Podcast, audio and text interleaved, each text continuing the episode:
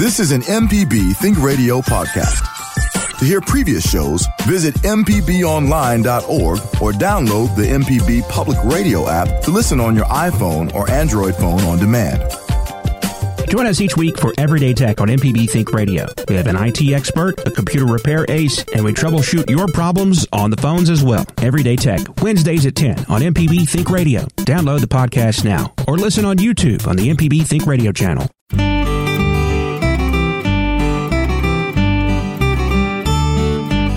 From M P B Think Radio, you're listening to Creature Comforts. It's the show all about your animals and the animals around you. Kevin Farrell here with Doctor Troy Majure, veterinarian at the Animal Medical Center in Jackson, and Libby Hartfield, retired director of the Mississippi Museum of Natural Science.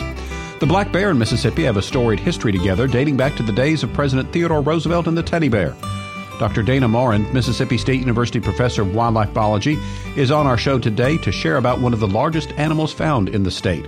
She'll talk about the current bear population, where they're found, and what to do if you come face-to-face with one of these mighty creatures.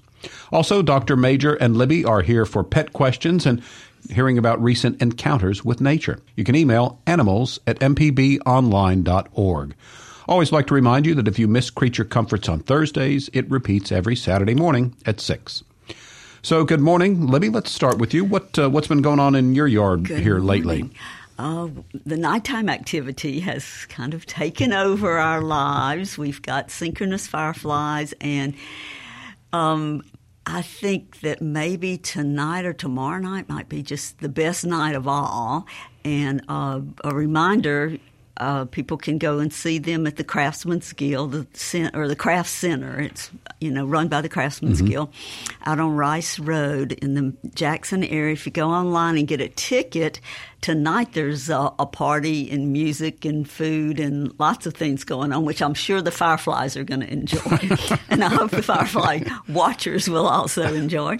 And then uh, Friday, Saturday, and Sunday nights, there are guided tours of fireflies. So there's a volunteer there to tell you what you're seeing.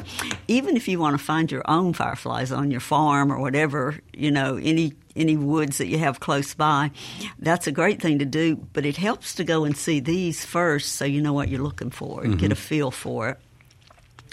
And uh, there, of course, there are other species of fireflies besides just these snappy sinks, the ones that flash synchronously. Are uh, they've emerged just recently and um, have just a few nights, you know, to flash and find a mate. So that's the one that um, I think people are most interested in. But there's lots of treetop flashers and those uh, the early evening ones, the Big Dippers, they've started coming out. So there's a lot of firefly activity. Slow glows are really have turned into my favorite thing lately. They're the ones that just light up and have a pale, kind of like a little pale night light, and they mm-hmm. travel with their light on for a little ways. Stop and then travel with their light on a little way. So you get kind of a dashed line across your vision. And uh, I think they're real neat. They're almost floating. They they fly so slow.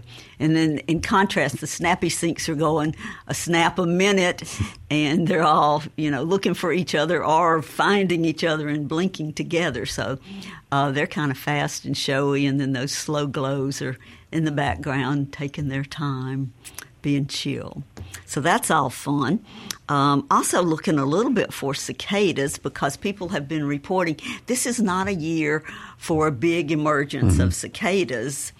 You remember the, the noisy little cool mm-hmm. guys that look like they're from outer space? There are always a few that their internal clock's wrong. You know, I'm sure it's a disappointment when they, they hatch and the crowd's not there. But uh, it's kind of interesting to see. And so um, people online have been reporting, you know, the, the um, so they're we have an annual uh, cicada anyway. We need to do another show. And they're going to come out every year anyway. But then the um, the periodic cicadas come out, you know, on a schedule. And every now and then they get their schedule wrong. So they may be coming out this year. We'll see in how many numbers. But we know that some are coming out already because people are seeing the periodic cicada. The easiest thing to do is go online to see what the difference is, to see how different they look, because there's several species that you could find and they all look a little different. But make a similar cool sound that you can learn pretty easy from, again, from something online.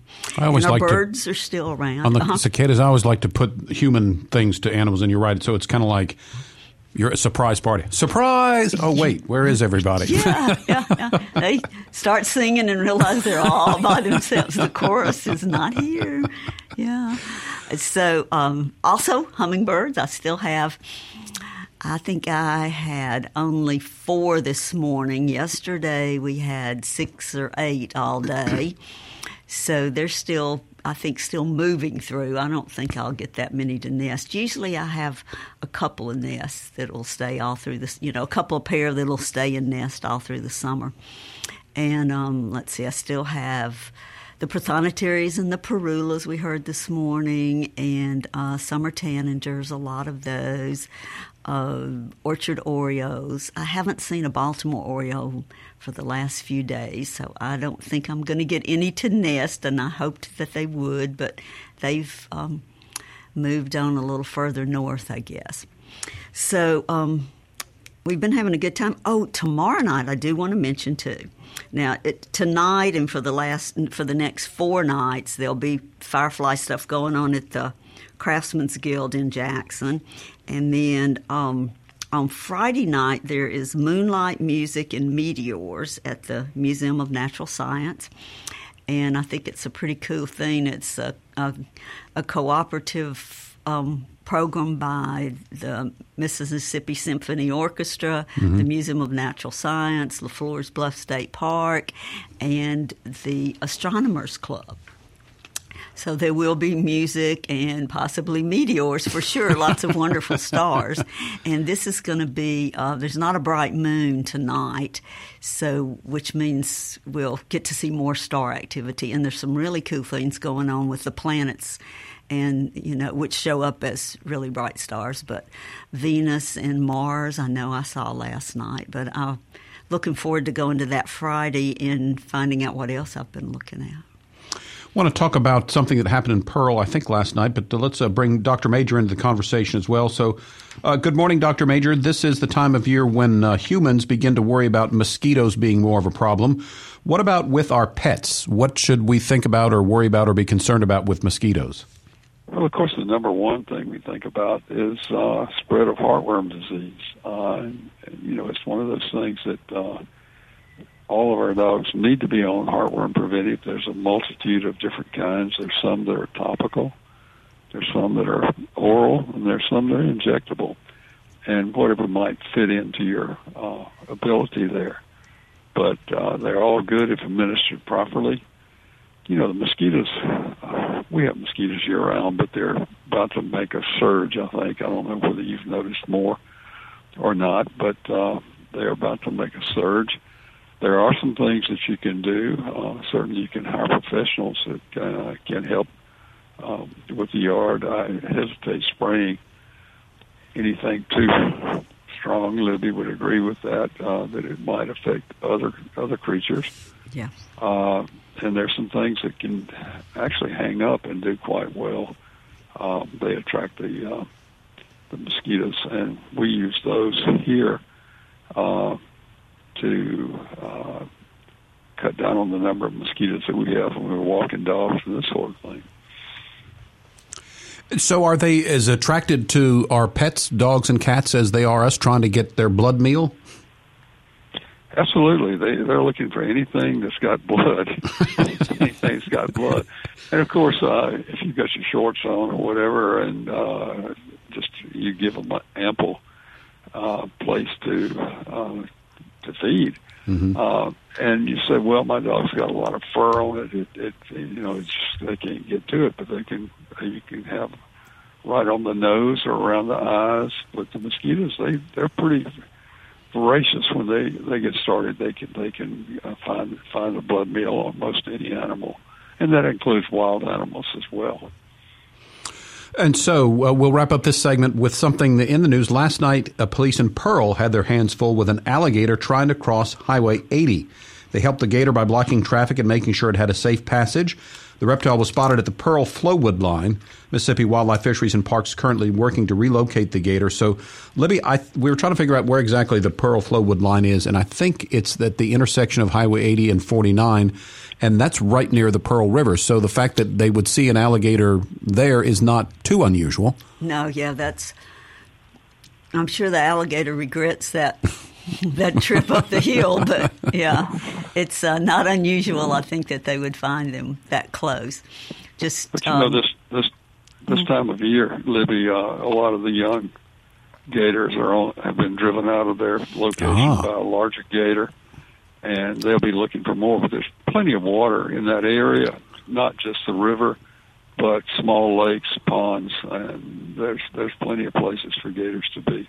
Yeah, so they're they've probably always in those backwaters, and they just happen to go ahead and get up on the pavement this time. And it may be... Um, looking for a little warmth last night. Crawled up on the on the dark, warm pavement, and uh-oh.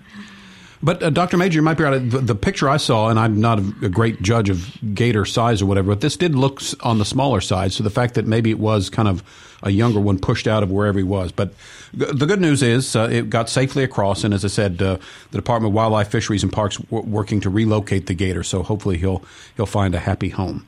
So our guest for this hour is Doctor Dana Morin, professor of wildlife biology at Mississippi State University. Doctor Morin, thanks for joining us uh, on the show. Um, we did get a caller who left a message, so maybe we could start with this, asking about um, relocating bears from Tennessee uh, to Mississippi. Uh, do you know anything about that? Efforts in the past have, have tried to do that? Uh, I know that that hasn't happened. uh, so there, yeah, it's interesting. Um, so different states have approached um, re- black bear population recovery in different ways. So Louisiana um, and Arkansas both had reintroductions from bears from Minnesota.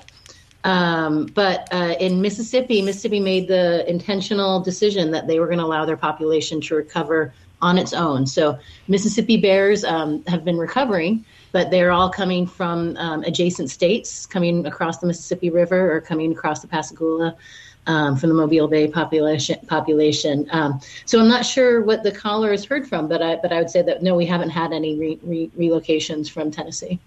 And uh, Libby and I were chatting about this before uh, d- during the break, and it would seem to me that Mississippi's approach seems to be maybe in the long run a better one. You, you would want to sort of encourage bears to come here naturally as opposed to, you know, shipping them. Maybe they didn't want to move from Tennessee to Mississippi. Yeah, exactly. Well, we, you know, we're, we're fortunate. We've benefited from the, the uh, relocation efforts from the other states for, for sure. So, you know, as the populations have become pretty strong in Louisiana, we start to see more and more bears in this, in the southern part of Mississippi coming from those populations. Um, but it's been, it's really, it's neat from an academic perspective and a conservation perspective too, because you get to study how a, a carnivore population does recover naturally. Um, and so, so that's been really interesting from my perspective. So you've been our guest for a number of times. Uh, one of the times that we visited with you, we talked about coyotes. So before we yep. begin uh, things with black bears, tell us how the coyote population in Mississippi is faring. I think it's probably fine. Yeah. um, They're, you know, they're they're not a they're not a particularly high density population, and they're a fur bear species, so um, so they they can be trapped or hunted, um, but it's there there's no signs that it's increasing or decreasing. It seems like it's just a, a stable population of coyotes, which is what you expect once they reach a certain density. All right, and uh, when we talk about bears, what what was uh, first interested you? How did you get involved with uh, studying them? So my actual, my first experience, so I, you know, I, I've worked in a lot of locations. I was working on bobcats and coyotes um, for most of my career in the field um, before I did my PhD and then during my PhD. And I would interact with, or I would see bears, and bears were obviously in a lot of those areas in Colorado and Virginia um, where I was working, in Maine. Um, and so uh, I was always interested in black bears, but the, I, I had other, other interests that I was working on at that time. And then when I finished my PhD in Virginia, I actually... my first job after that was working on a population study of Andean bears in Ecuador. So the first bears I actually got to work with were in Ecuador. Um, and then when I came back uh, and, and started um, working here in Mississippi, um, I really was just fascinated by the black bear population here and the recovery. And I've been fortunate to get to work with um, black bears now with multiple state agencies. So I'm working with North Carolina, Maine, Michigan, um, and Montana as well on, on their black bear populations. Uh, so if, do you have an active research pro- program happening? And if so, uh, tell us a little bit about that. I do, yeah. So uh, collaborating with M D W F M P, I currently have two master students, Spencer Daniels and Lindy Gasta, um, and they're actually out trapping right now for uh, for black bears with Anthony Ballard, who's the, the new black bear program coordinator. Um, so they're in the southwestern part of the state.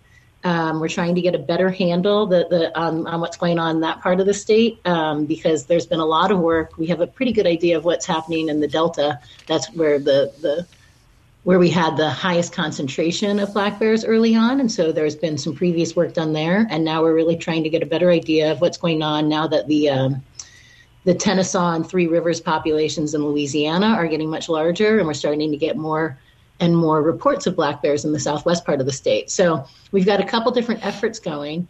Um, we're trapping and collaring bears. Um, and then we do, uh, we'll follow up on den checks on the females so we can get some reproductive rates. We'll count how many cubs they ha- they have and take some other in- uh, information when we're doing those den checks. Um, and then we're looking at, um, we're also looking, we're really interested in what the males are doing now, because when a population starts to expand, um, typically you'll see males wandering around first in new areas uh, before you'll start getting females, um, reproductive females showing up. And so we're getting a lot of reports of black bears now in, in all over the state, quite honestly, mostly in the, the late summer and early fall.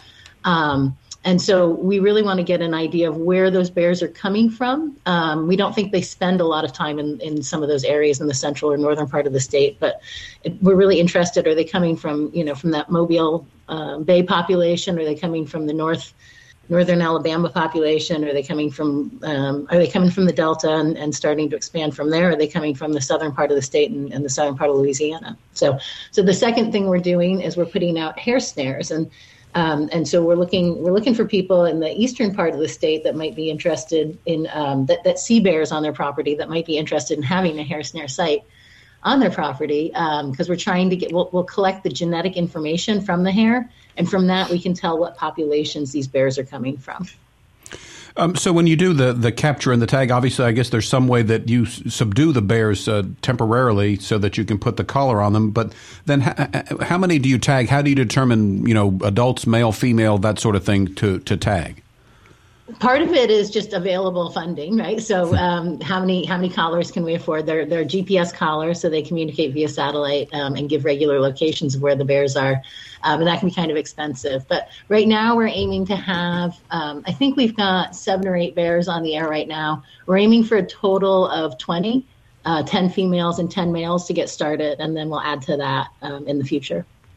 This is Creature Comforts on M P B Think Radio. We've got a caller on the line, and it is our friend Mike who calls in from Hernando. Good morning, Mike. You're on the air with us.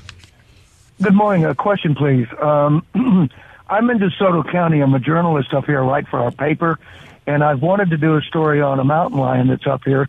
But I'm interested in bears because I grew up in Utah. And I was wondering if there are any black bears in DeSoto County. Uh, I, I want to do a story on one. I'd love to see one, get a photo. Is there any resource I can go to to try to find out if they're here, where they are, and how I might get close enough to one to do a story on the black bears that are in DeSoto County? So, yes, absolutely. There's a resource you can go to. Um, there is uh, the M D W F M P, Mississippi Department of uh, Wildlife Fisheries and Parks, has a fantastic website for the black bear program. And on it, there's a big um, a big link that you can click on that tells you uh, – Um, that gives a map of all of the the bear sightings from twenty sixteen to current. And they have a black bear, they have a page for black bears, or they have multiple pages for black bears. It's a really great resource.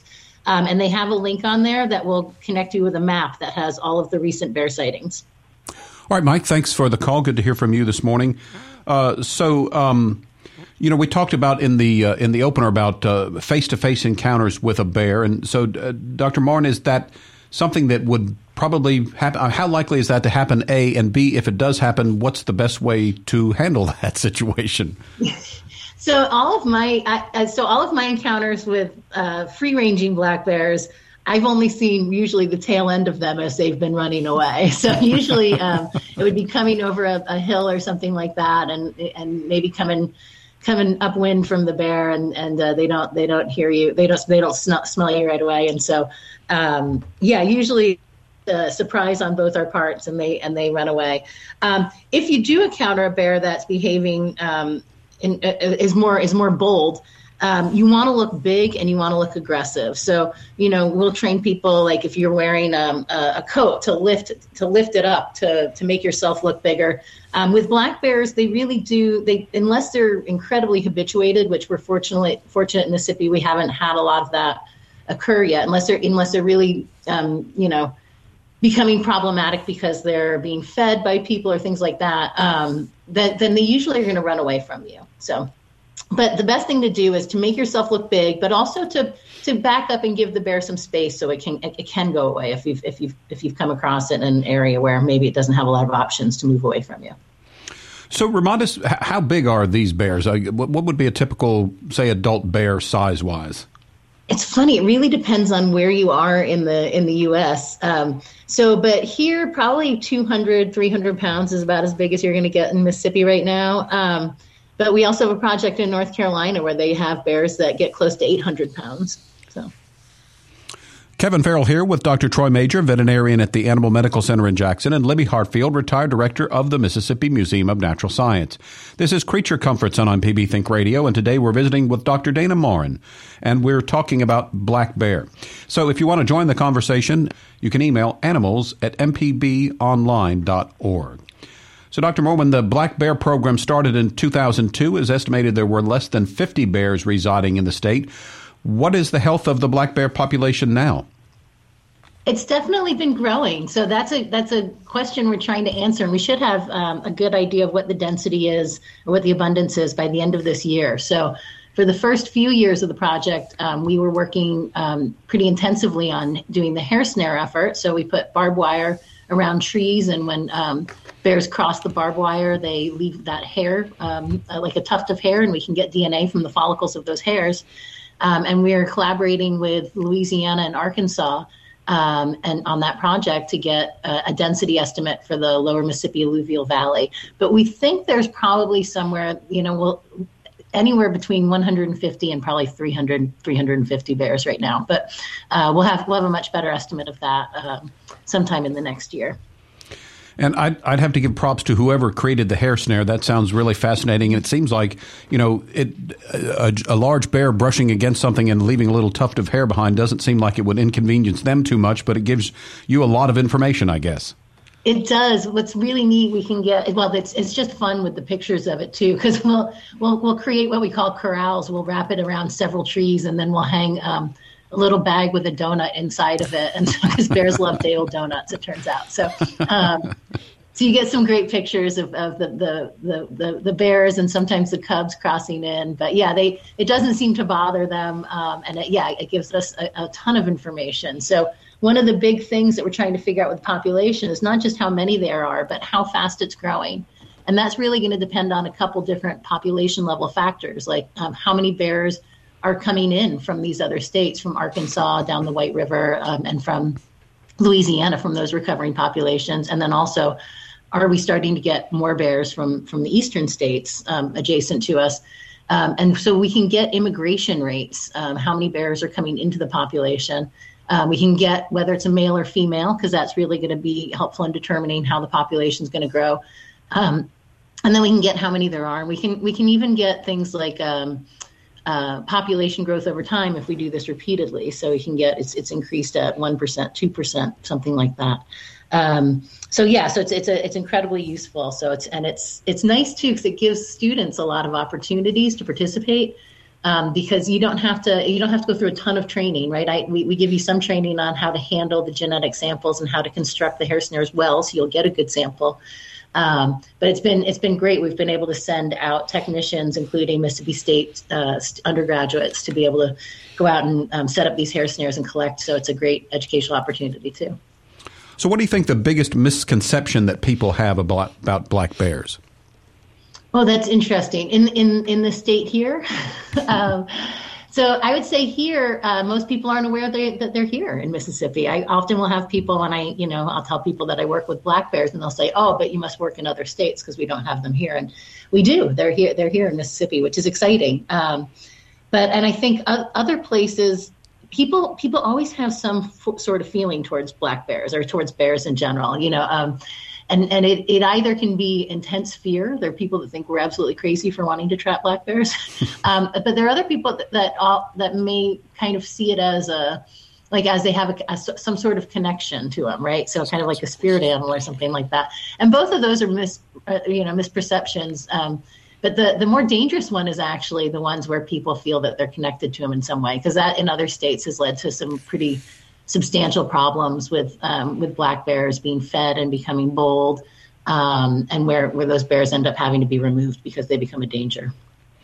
Uh, I think we got a couple of email questions. Java, do you have that for us? Uh, yes, we just got an email from uh, Tim in Illinois, and he had two questions.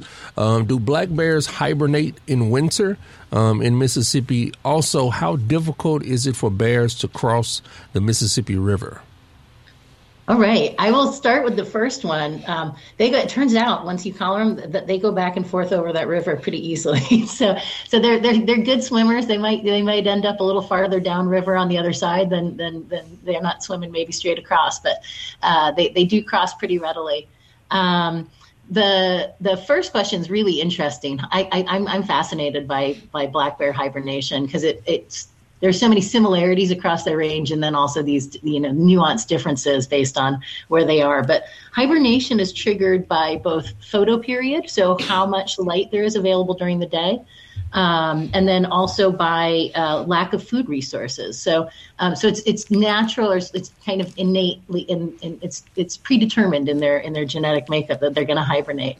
And bears are bears are really interesting because they're so large-bodied when they hibernate that they really can decrease their metabolic rate quite substantially.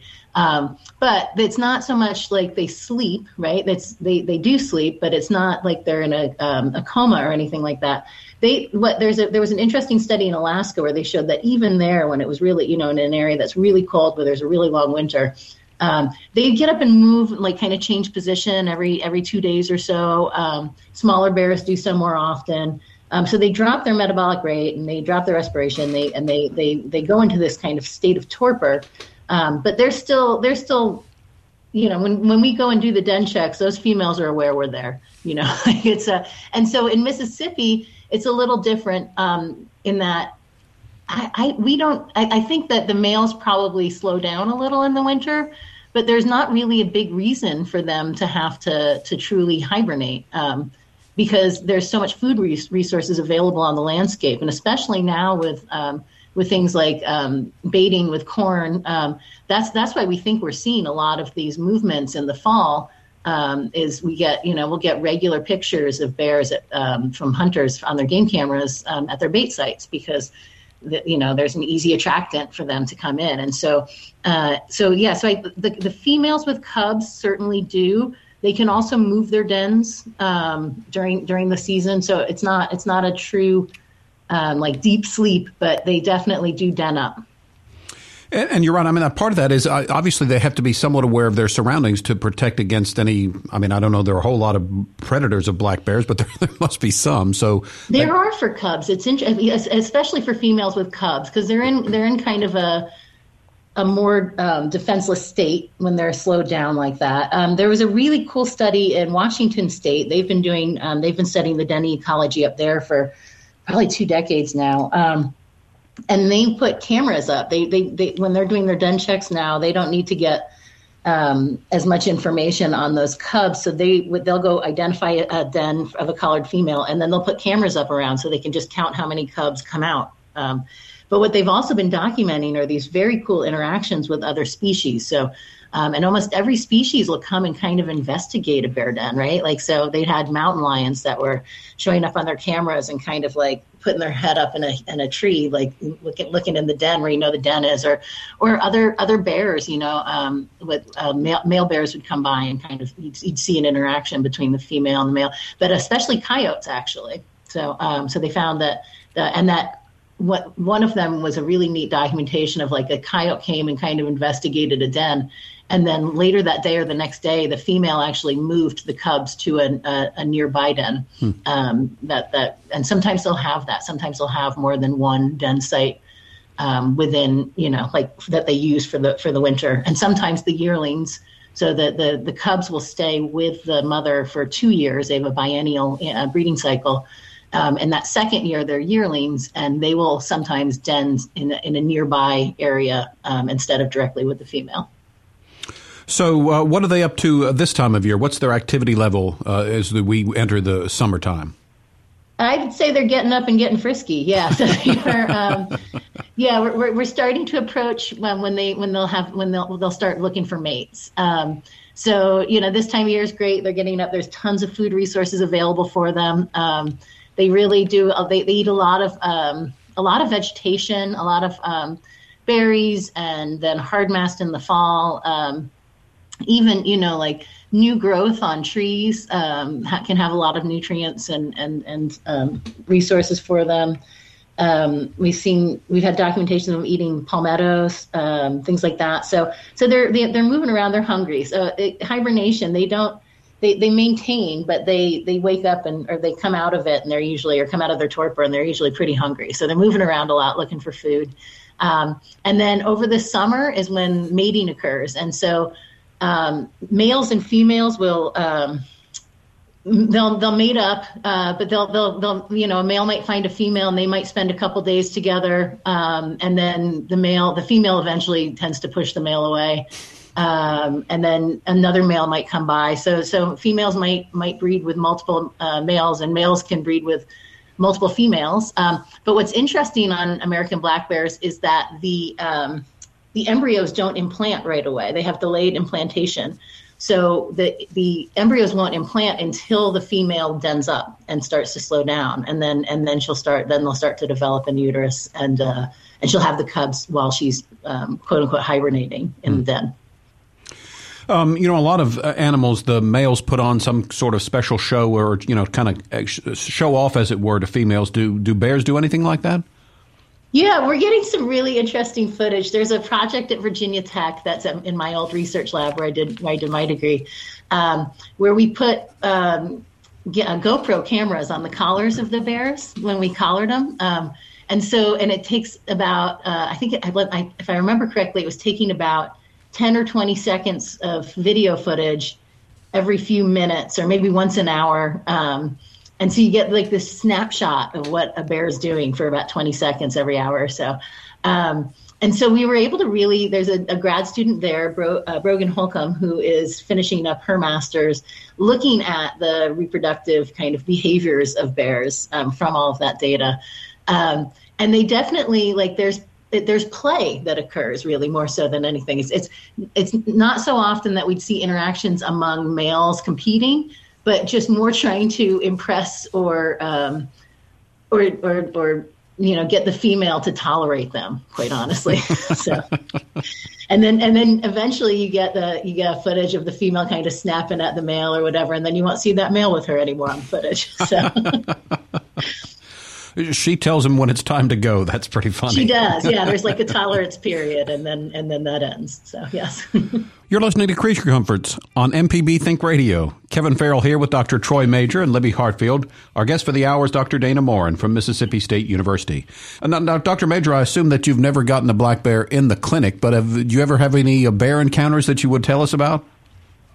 No, I haven't. Uh, and uh, I've seen, you know, seen... some bears in the wild, but never, never an encounter as such. That that might be a good thing. Probably so. Probably so. I, I don't anticipate anybody bringing a bear into the clinic to be checked out. Certainly, I, I think that would be be a cause to not do it. Anyway. Uh, we're visiting with our guest, Doctor Dana Morin. So, Doctor Morin, um, what about uh, habitat? You mentioned dens. What uh, what is, what does the ideal uh, black bear den look like, and what, what, what is their habitat? Again, that tends to really vary on where, where you are, but Mississippi had a really robust black bear population in the eighteen hundreds into the early nineteen hundreds um, because they do really well in that bottomland hardwood forest. And so those big cypress trees that um, that become hollow um, as they get older, the, things like that. Those are really great den sites for bears. But a lot of those with, you know, with forestry and agriculture are gone now. And so what we see is that oftentimes they'll also, they'll den in brush piles, or they'll dig out um, underneath the roots of trees or things like that. So they can get really creative. And again, it, it also just depends on where you are. And, um, you know, talking to people in uh, in Alabama that are working on the population there, they see a lot of, yeah, like kind of just right at the base of trees, just um, just at, uh, creating dens there.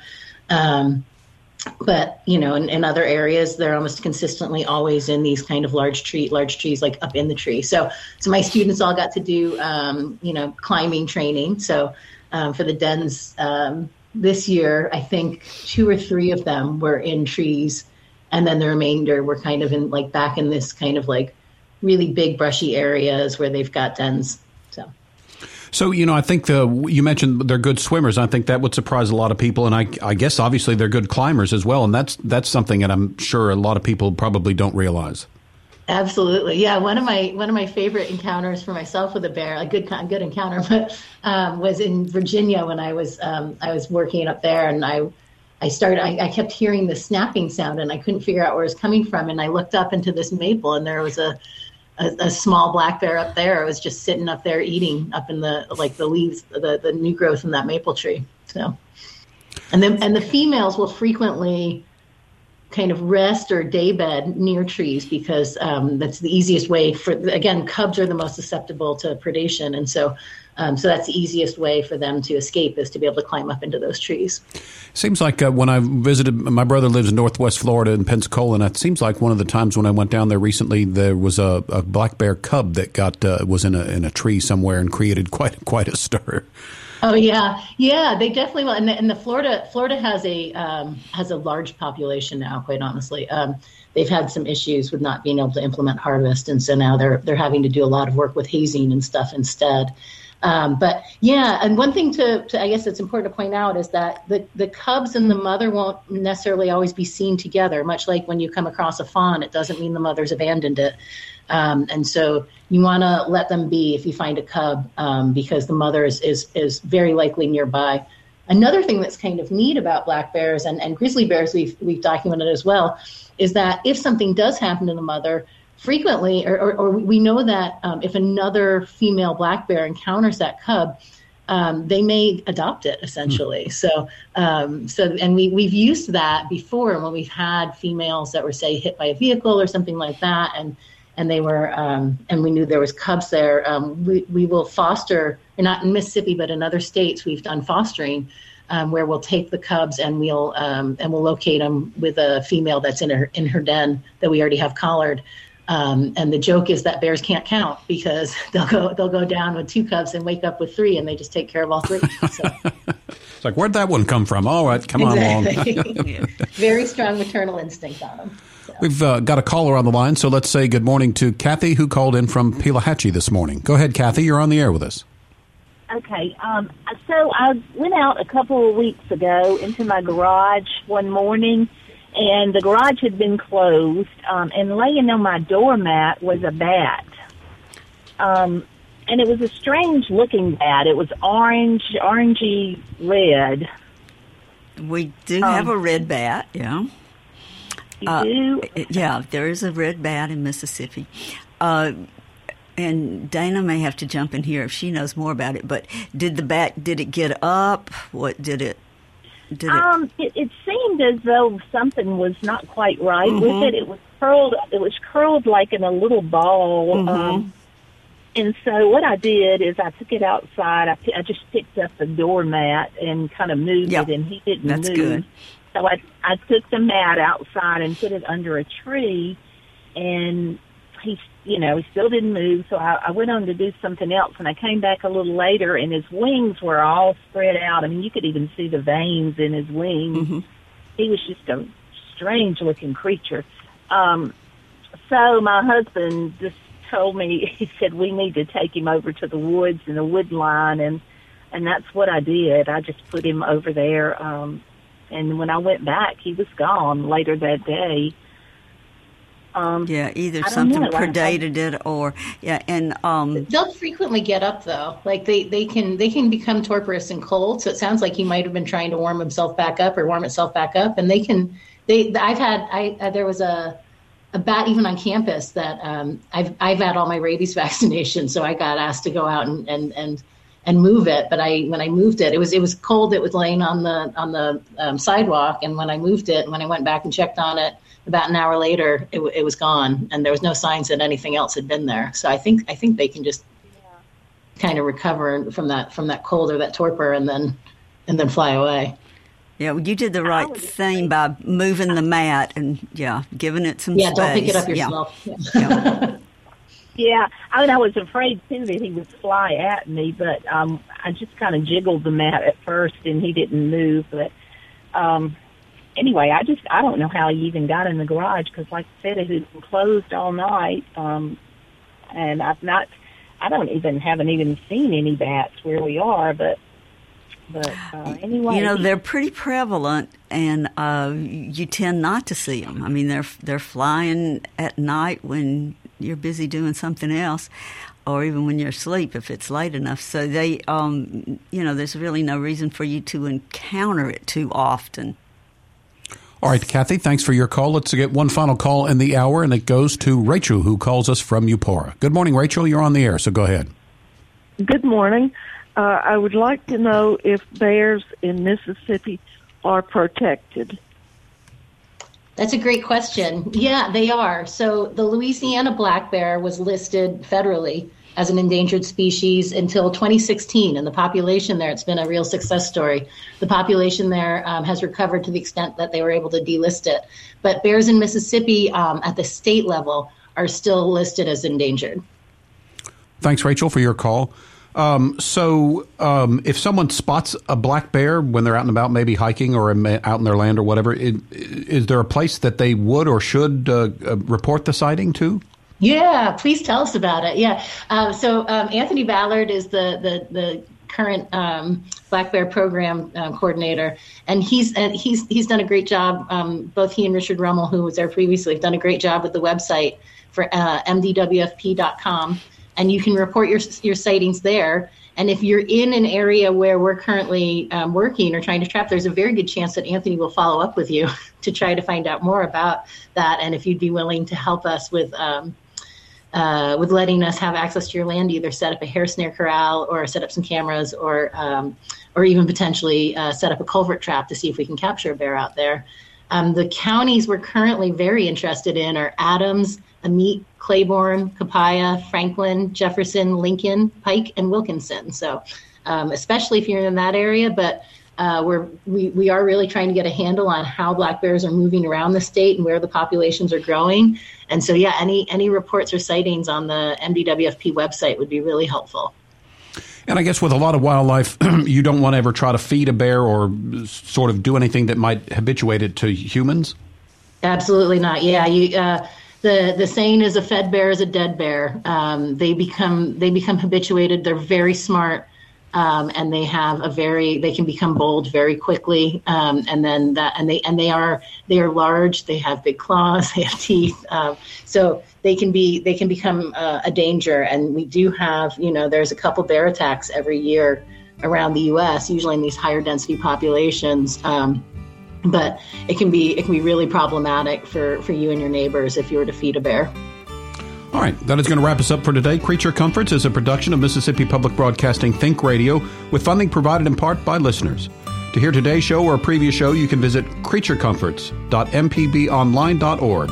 Our show is produced by Java Chapman, and our call screener today was Abram Nanny. For Doctor Troy Majure, Libby Hartfield, and our guest, Doctor Dana Morin, I'm Kevin Farrell, inviting you to stay tuned because up next, it's Auto Correct. We'll be back next Thursday at nine for another Creature Comforts, heard only on M P B Think Radio. This is an M P B Think Radio podcast.